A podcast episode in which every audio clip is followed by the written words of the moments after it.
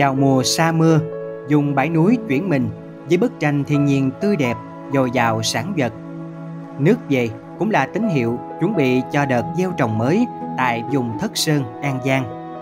Tùy từng thời điểm trong năm mà vùng Thất Sơn khoác lên mình một vẻ đẹp cuốn hút riêng.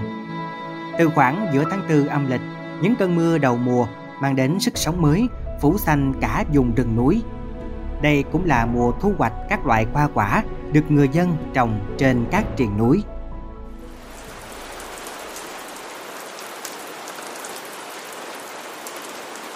Người ta nói rằng lúc sa mưa là thời điểm đẹp nhất để thưởng lãm phong cảnh của bãi núi. Đứng trên cao nhìn xuống, đồng ruộng như một bức tranh lập thể đầy màu sắc. Ruộng nằm lọt thẳm giữa những trái núi, có những cánh đồng bao bọc ba mặt bởi những ngọn đồi thấp, núi cao. Những con đê chạy dài chia cánh đồng thành những ô nhỏ đủ mọi hình dạng. Thời điểm trời sa mưa, người dân bản địa bắt đầu cài bừa đất đai để trồng lúa, trồng rẫy vào vụ sản xuất mới. Những ngô đất trống với những đường cài thẳng lối trông như một tấm thổ cẩm dệt dở dang. Lại có những thửa ruộng đã trồng tỉa xong xanh um một màu mạ non.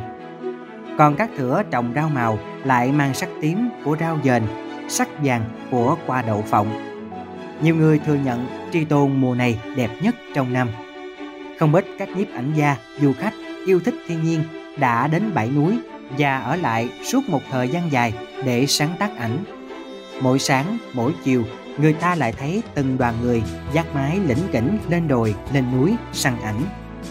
Khung cảnh đồi Tà Bạ ở thị trấn Tri Tôn nhìn về hướng núi Cô Tô là đẹp nhất.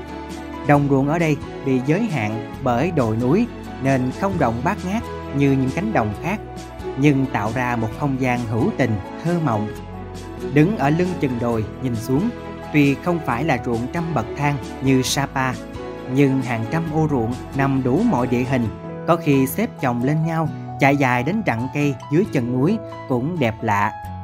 Bà Nguyễn Thị Mia, người cư ngụ lâu năm trên núi Cấm thuộc xã An Hảo, huyện Tịnh Biên cho biết.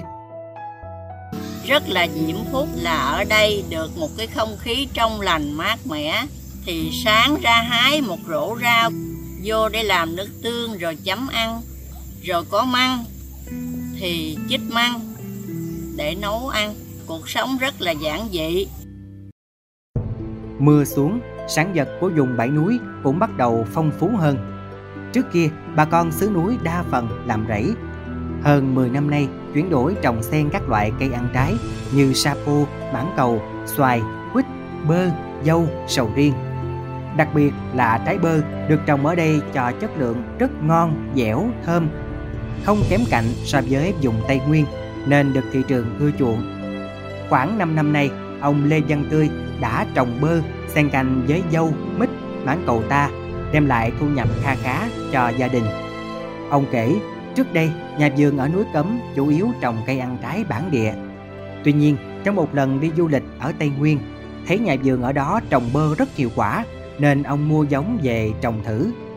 Không ngờ bơ lại chịu khí hậu và thổ nhưỡng ở núi Cấm. Sau 3 năm trồng, bơ cho trái rất sai và ngon không thua kém bơ dùng ngoài. Với 5 công bơ trồng xen canh các loại cây ăn trái khác, vụ này ông Tươi thu hoạch được 3 tấn bơ, bán với giá 15.000 đồng một ký.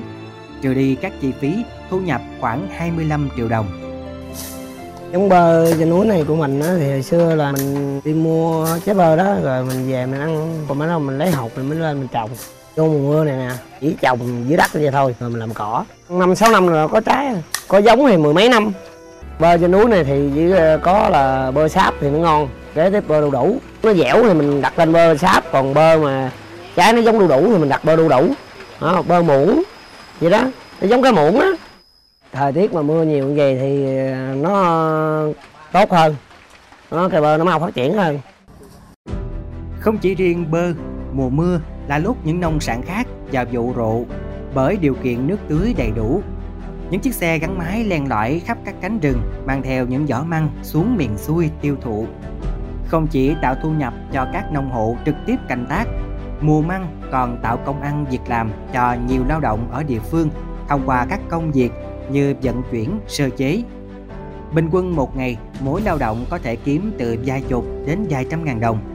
Tuy thu nhập không cao, nhưng có đồng ra, đồng vào, trang trải cuộc sống cho những lao động nghèo. Về núi Cấm những ngày này mới thấy hết không khí tất bật của người dân xứ núi khi bước vào mùa thu hoạch măng. Tại các vựa thu mua nông sản dưới chân núi Cấm, ngay từ sáng sớm đã thấy cảnh mua bán rất tất bật và nhộn nhịp. Theo chị Võ Thị Xuyến, ngụ xã An Hảo, huyện Tịnh Biên, thời điểm đầu mùa, mỗi ngày các cơ sở thu mua khoảng 1 đến 2 tấn. Giá thị trường măng tươi tại vùng dao động theo thời điểm thu hoạch. Măng mạnh trong nước cấm đó, có vào đầu mùa mưa, có nhưng mà nó không có được nhiều. Giữa mùa mưa thì măng nó mới ờ, rộ. Măng thì ờ, thường thường thì người ta trồng theo ranh, ranh để làm làm ranh đất. Thứ hai nữa có những vườn người ta chuyên kinh doanh ờ, về măng và lấy ờ, thanh tre để mà dốc đũa trồng ờ, tre không.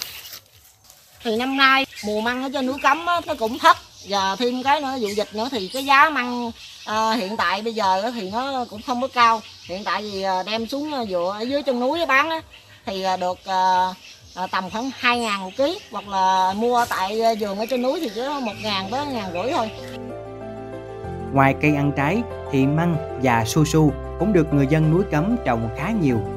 Hàng năm khi bắt đầu sa mưa là người dân chuẩn bị xuống giống. Su trồng bằng trái. Thông thường người ta chọn những trái suông, bóng để làm giống. Hai giống phổ biến ở núi Cấm là su da trơn và su da gai.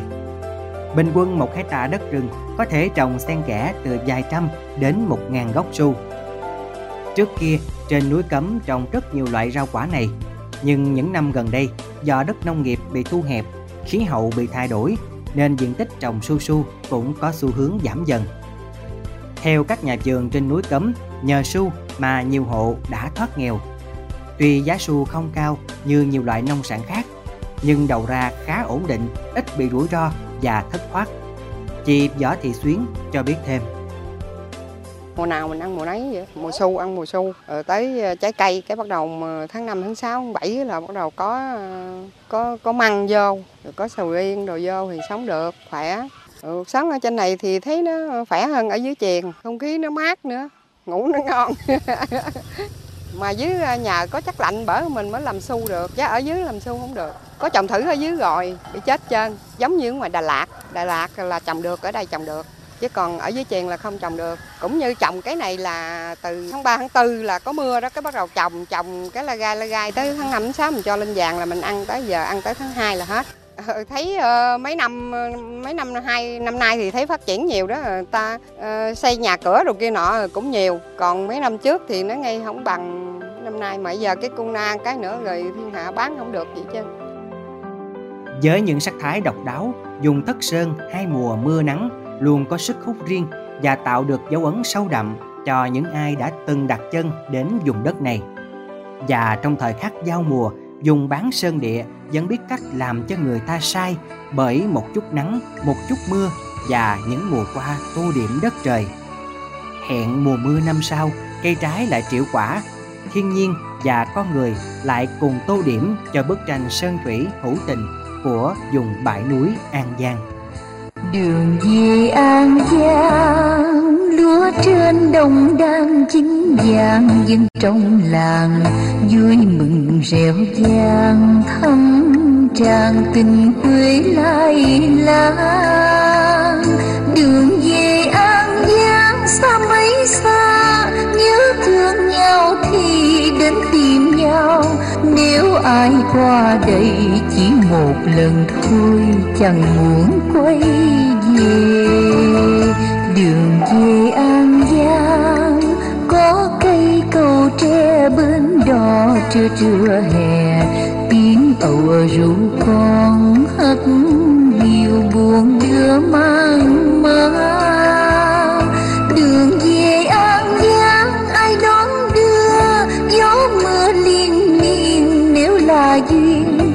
tháng xưa một thời ta về gặp nhau hẹn đổi câu